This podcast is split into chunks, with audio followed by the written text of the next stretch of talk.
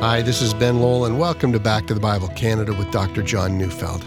Well, we continue our series, The Crossroad, today, a study in the book of John. So let's turn in our Bibles to John chapter 7, verses 32 to 39, as Dr. Neufeld brings us a message entitled, Come and Drink.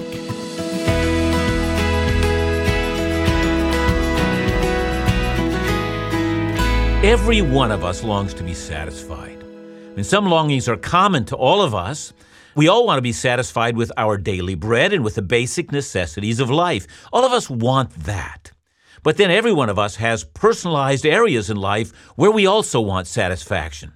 Some of you want it in a satisfying marriage, or we may want to satisfy our thirst for travel and adventure, or for cars or motorcycles, or for a career that fills our imagination. But whatever it is, we all desire something, and some of us think we can't be satisfied without it. Some of you may even desire to stay young. You know, there's a myth about the eternal fountain of youth.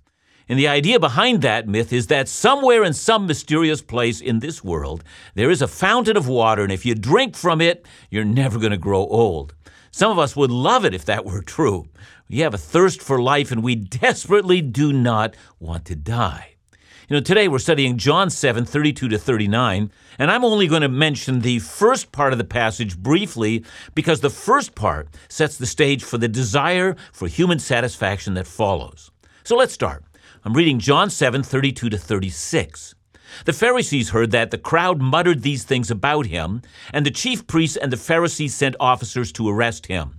Jesus then said, I will be with you a little longer, and then I'm going to him who sent me. You will seek me and you will find me. Where I am, you cannot come. The Jews said to one another, Where does this man intend to go that we will not find him? Does he intend to go to the dispersion among the Greeks and teach the Greeks? What does he mean by saying, You will seek me and you will not find me, and where I am, you cannot come? Well, the muttering of the crowd was a muttering about whether Jesus was the long awaited Messiah or not. And the Pharisees worry that in their attempt to control Jesus, things are getting out of hand. And perhaps he needs to be arrested now, even though arresting him was very risky. And so, in order to mitigate the risk, Jesus makes a startling announcement I won't be with you much longer. Now, we know he's making a reference to his death and followed by his resurrection and followed by his ascension to the right hand of the Father. That's going to happen in six months. But they don't know that, and they're left in confusion. But this seems to take the pressure off, at least for the moment. His arrest is going to be delayed. Now, that allowed Jesus to remain at the feast, and as far as we know, there were no other major incidents. Of course, that last incident was not created by Jesus. The religious teachers had been looking to humiliate Jesus and had failed. Well, now the drama has died down and everything seems to have quieted, that is, until the very last day of the feast. So now I'm reading John 7 37 to 39. On the last day of the feast, the great day, Jesus stood up and cried out, If anyone thirsts, let him come to me and drink. Whoever believes in me, as the scripture has said, out of his heart will flow rivers of living water.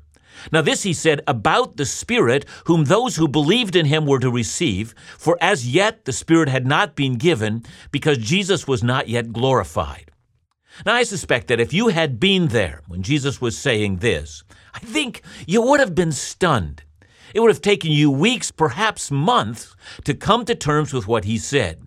I mean, you might have thought he's crazy, or can this be, or could I even hope for this? But these words would have been like thunder to you, that is, if you had been there. Jesus is in Jerusalem during the Jewish Feast of Booths. And the Feast of Booths was an eight day long celebration for the entire Jewish nation, where everyone from all over Israel would travel to Jerusalem, and then for eight days they'd live in booths. They would be in tiny huts all over the city, down the streets, up the alleys, on the rooftops. Whole families lived in little tents or booths. All Israel was reenacting the wilderness wanderings, where for 40 years their fathers lived that way in the wilderness, in the desert of the Sinai Peninsula. You know, the feast was a celebration that happened every year in October, in which one was to remember that God had miraculously brought Israel into the promised land and provided for all of their needs. He had satisfied them, and the feast was also a celebration of God for the harvest. That God had given them the land, the rain on the land, the fertility of the land. And so this feast was roughly equivalent to our idea of Thanksgiving, except with a lot more drama, and I would say a lot more fun. Now, on each day of the feast, there would be a very special water ceremony. And if you had been there, you'd have taken your kids or gone with your whole family and friends just to watch. See, a group of priests would go to the south of the city to the Gihon Spring. It was a spring of water which came up from the ground and flowed into the pool of Siloam. And there at a spring, a priest would fill a golden pitcher full of water. And as he drew the water up, a choir would sing the words of Isaiah 12, verse 3 With joy will you draw water from the wells of salvation. And then the water was carried up the hill back to Jerusalem and into the temple through one of the gates, a gate called the Water Gate. And as the priests went through the water gate into the temple, three blasts from a trumpet would sound. A huge crowd would be following the priest, and they'd be carrying something called a lulab in their right hand. And those were three branches reminding them of the harvest. And in their left hand, they would hold a piece of citrus fruit. And then, as everyone would enter the outer court of the temple, and by the way, thousands would enter, and the priests would circle around the altar, and the temple choir would sing from Psalms 113 to 118. And when they got to Psalm 118, everyone would shake the tree branches in their right hand and the citrus fruit in their left hand, this sign of the harvest, and then the whole crowd would shout as loud as they could. Give thanks to the Lord, and they'd shout it three times and then at that very moment, the priest would mount the altar steps with a golden pitcher full of water and pour it out onto the altar so that the, the water from the pitcher would be flowing and dripping from the stones of the altar. And here was a powerful symbolism that no one would have missed. See, this was a symbol of the waters of Meribah. Now, if you don't know what that is, let me explain it to you. It happened during the time of Moses, when Israel was in the wilderness. There in the desert, when the people were in danger of dehydration and death, God had caused water to flow out of the rock so that the people could drink. So during the festival, as the priest poured water over the rock, the people were to remember look, water once sprang from a rock in the desert, and it was God's miracle that satisfied their thirst. Even so, today, rain falling from the sky at harvest time, well, that also is God's provision. So the festival was a reminder that, that God had satisfied us well, and we're overwhelmed. So every single day on this feast, they would remember what God had done, His water, His satisfaction. That was the reason to give thanks. But that was not all that the Feast of Booths was about. You see, the feast also had an end times appeal to it. There was an anticipation of the coming of the Messiah and the coming of the kingdom that would rule the earth. Indeed, the prophet Ezekiel predicted that in the end times, a river of water would flow out of the temple. It was a river so deep that it was over a man's head. And Zechariah, speaking of that same theme, said in Zechariah 13, verse 1 On that day there shall be a fountain opened for the house of David and the inhabitants of Jerusalem to cleanse them from sin and uncleanness. So, in other words, the river of blessing that satisfied you with food and the basic necessities of life would flow from the temple, and it would be a river washing people and taking the stain of their sins. Now, every single day of the Feast of Booths, this scene with its amazing symbolism would be repeated. But on the last day, that is the final day of the feast, that ritual would be repeated seven times. It would basically take all day. So the last day was called the great day of the feast, where the joy and the hallelujahs and the songs and the water and the dream of universal satisfaction, well, it would be repeated over and over again. In the time of Jesus, it was said, He that never has seen the joy of the water drawing has never in his life seen joy. That was considered the greatest joy, the joy of God's provision, a provision that would satisfy all of life. Oh. Well, let's go back to the text we're reading. I hope you can now see that the crowds are in the temple and they're watching the water ceremony and they're crying out their praises. And then, just at the right moment, you might look over in some elevated portion of the temple, suddenly, Jesus stands up and he shouts, Well, he must have had a booming voice, a voice that everyone would both have heard and recognized, and in that moment, everyone's attention is distracted from the ceremony and they're looking straight at him. And Jesus shouts out, If anyone thirsts, let him come to me and drink. Well, staggering. It would have interrupted the proceedings and everyone would have focused on Jesus. And here's what he was saying If you want to be satisfied, you have to drink from me. As I've said, no one there ever forgot that moment. What do you make of that?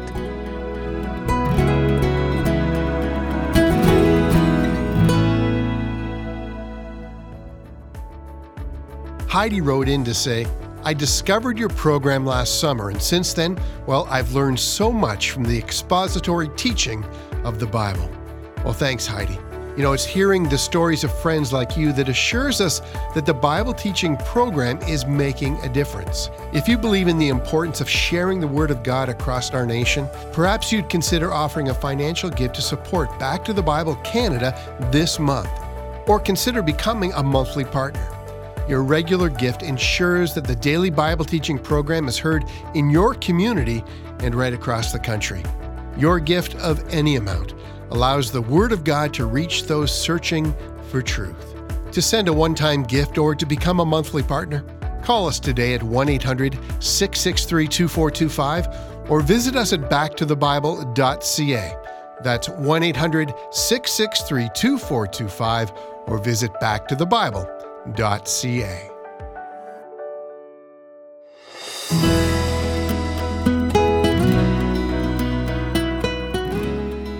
I am sure that even now, after I've explained the context of Jesus' announcement that if anyone thirsts, they need only to come to him and drink, that even yet we still don't realize how significant that moment was. So let's ask. What does he mean when he says this? I mean, how are we to be satisfied? I mean, in what way satisfied? I mean, what hunger and what thirst is he promising to satisfy? I mean, it's a powerful promise, but what is it that he's promising? Well, we do know that the water poured out at the Feast of Booths was a reminder of the water of Meribah. It was about God's miraculous provision so that Israel didn't die of thirst in the desert.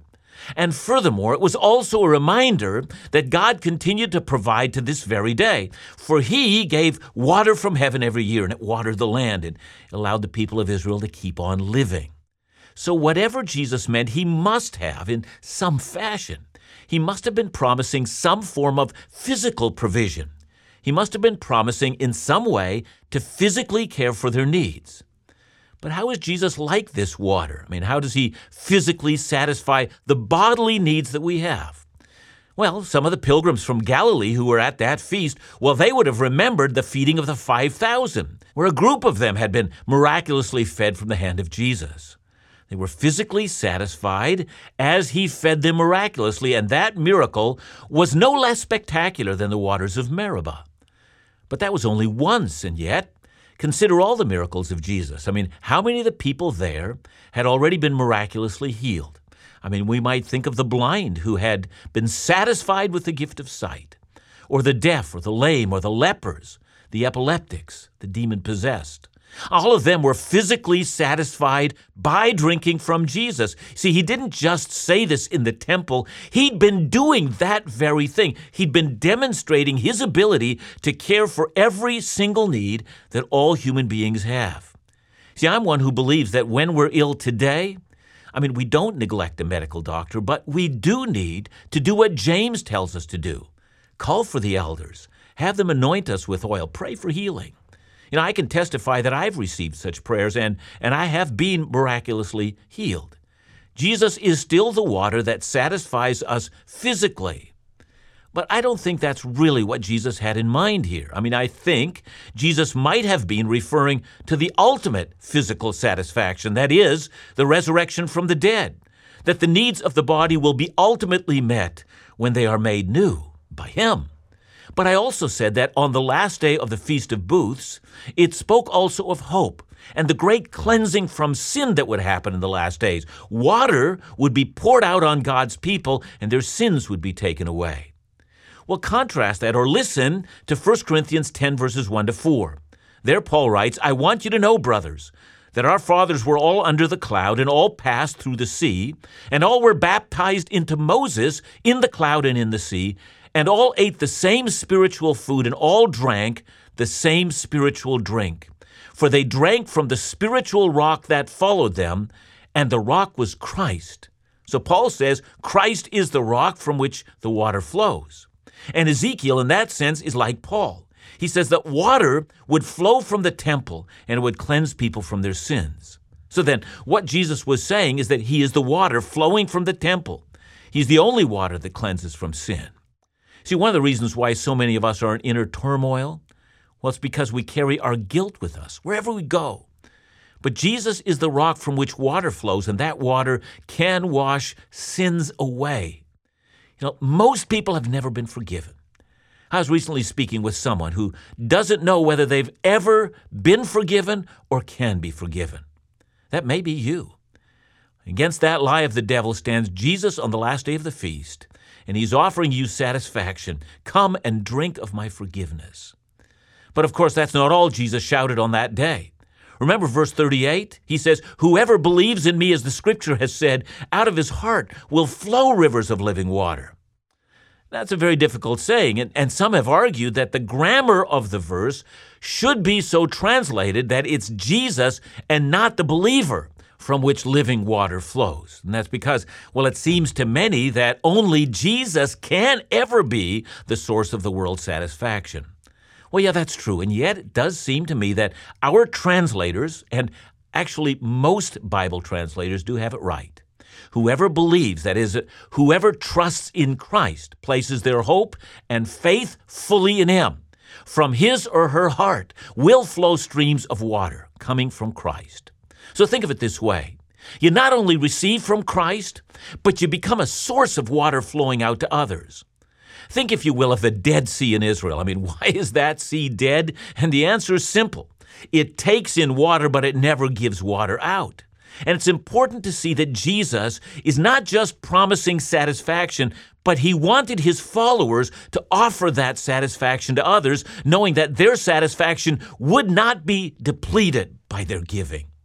But notice also that in verse 38, Jesus says, as the scripture says, out of his heart will flow living water. So, what scripture is he referring to?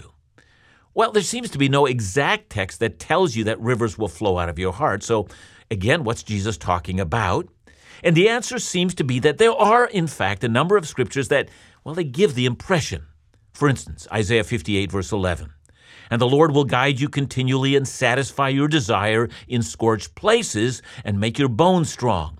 And you shall be like a watered garden, like a spring of water whose waters do not fail. In other words, God will not just make you a well watered garden, He's going to also make you a spring of water or a source of water. Or again, Isaiah 12, verses 3 to 5, which, by the way, was the song that was sung when water was drawn during the Feast of Booths from the spring of Gihon. It says, With joy you will draw water from the wells of salvation, and you will say in that day, Give thanks to the Lord, call upon his name, make known his deeds among the people, proclaim that his name is exalted, sing praises to the Lord, for he has done gloriously. Let this be made known in all the earth. See, notice again, you draw water from the wells of salvation, you draw from God's free offer of grace, forgiveness. But from that drawing of water comes a command make known his deeds among the people, offer to others the salvation that you've received, become a spreader of the good news of Jesus. Now, at the end of verse 38, it says, Out of his heart will flow rivers of living water. And then, if we were to ask what that means, Jesus explains it, verse 39. Now, this he said about the Holy Spirit, whom those who believe were to receive, and of course we know this refers to Pentecost. Once having received the Spirit, living waters will flow from the heart. And later on, that's exactly what Jesus said. He said that the Holy Spirit will guide us into all truth. So I hope you see the promise. You'll be so satisfied because God will guide you, God will forgive you, you'll know the truth, and out of the overflow of your satisfaction, the whole world will come to know of this Jesus. But, and this is still the question why is it that some Christians are dissatisfied? If we've come to believe in Christ and have received the Holy Spirit, I mean, what possibly could account for grumpy and dissatisfied and longing Christians who wander about thinking, you know, is that all there is? Notice Jesus promised that satisfaction will flow out of your heart. I know other translations say out of your belly, and I actually looked up the word in the Greek word study, and I'm convinced that the correct translation here is heart. In the Bible, the heart is the center for the emotions, for the will, for the desires. It's the heart that's the engine for all that we do and all that we feel. When we're satisfied or when we're dissatisfied, it comes from our heart. So imagine, for instance, that you're planning a major vacation, then something happens and um, plans are all destroyed. Maybe you got fired from your job, or you got sick, or you had unexpected bills, or a tragedy hit your family. Anything. I mean, you imagine it. You now see that you had planned something, but the joy of what you had planned is not going to happen. So you're angry. Well, why? It's because your heart, which is the center of your personality, had set itself on something, and the thing that it loved is now gone.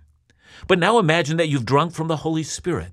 You know, at that moment, the heart wants nothing more than Christ and to drink from Christ. I mean, your vacation might have been a special treat, and you might now even be disappointed, you might even be sad, but you're still satisfied, for above all things, you've been drinking Christ. So why was the Spirit sent? Well, John 16 says that the Spirit will glorify Jesus. He'll take from what belongs to Jesus and declare it to you. And that's what the Holy Spirit has come to do. He's come to take the satisfaction of Jesus and declare it to us. So let me ask you this Are you moody or unhappy or dissatisfied or bitter or disappointed? Listen, Jesus is making you an offer. Come to Him and drink and know what it is to be ultimately and finally satisfied in Him.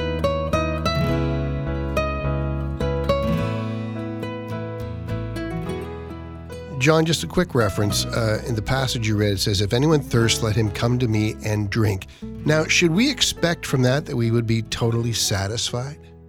I think we do. Um, I, you know, I, I, need to say that every single believer knows, um, you know, what it is to be frustrated and, you know, lacking fulfillment and all of those things that are a part of the human experience. And we have them too. But there is something of having come to Jesus in which, at the very least, Ben, we have a, a foretaste of that which ultimately satisfied. And, and once having tasted of Jesus, uh, we know where satisfaction lies. I mean, I, I may not, uh, you know, have fully understood it, but I do have a foretaste. Thanks so much, John. And remember to join us next week as we continue our series in the book of John, The Crossroad, right here on Back to the Bible Canada, where we teach the Bible.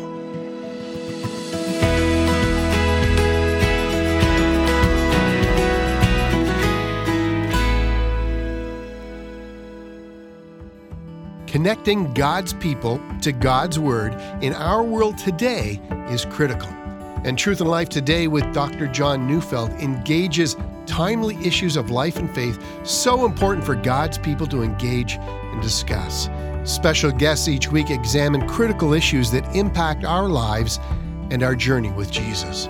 So join us on Truth and Life today by tuning in on Vision TV every Sunday at 12:30 Eastern or subscribe to the Back to the Bible Canada YouTube channel or simply visit us online at backtothebible.ca and send us an email at info at backtothebible.ca to let us know that you're watching. If you'd like to learn more or share a gift to support the ministry of Truth and Life today or any of the ministries of Back to the Bible Canada, would you call us today at 1 800 663 2425 or visit backtothebible.ca. That's 1 800 663 2425 or visit backtothebible.ca.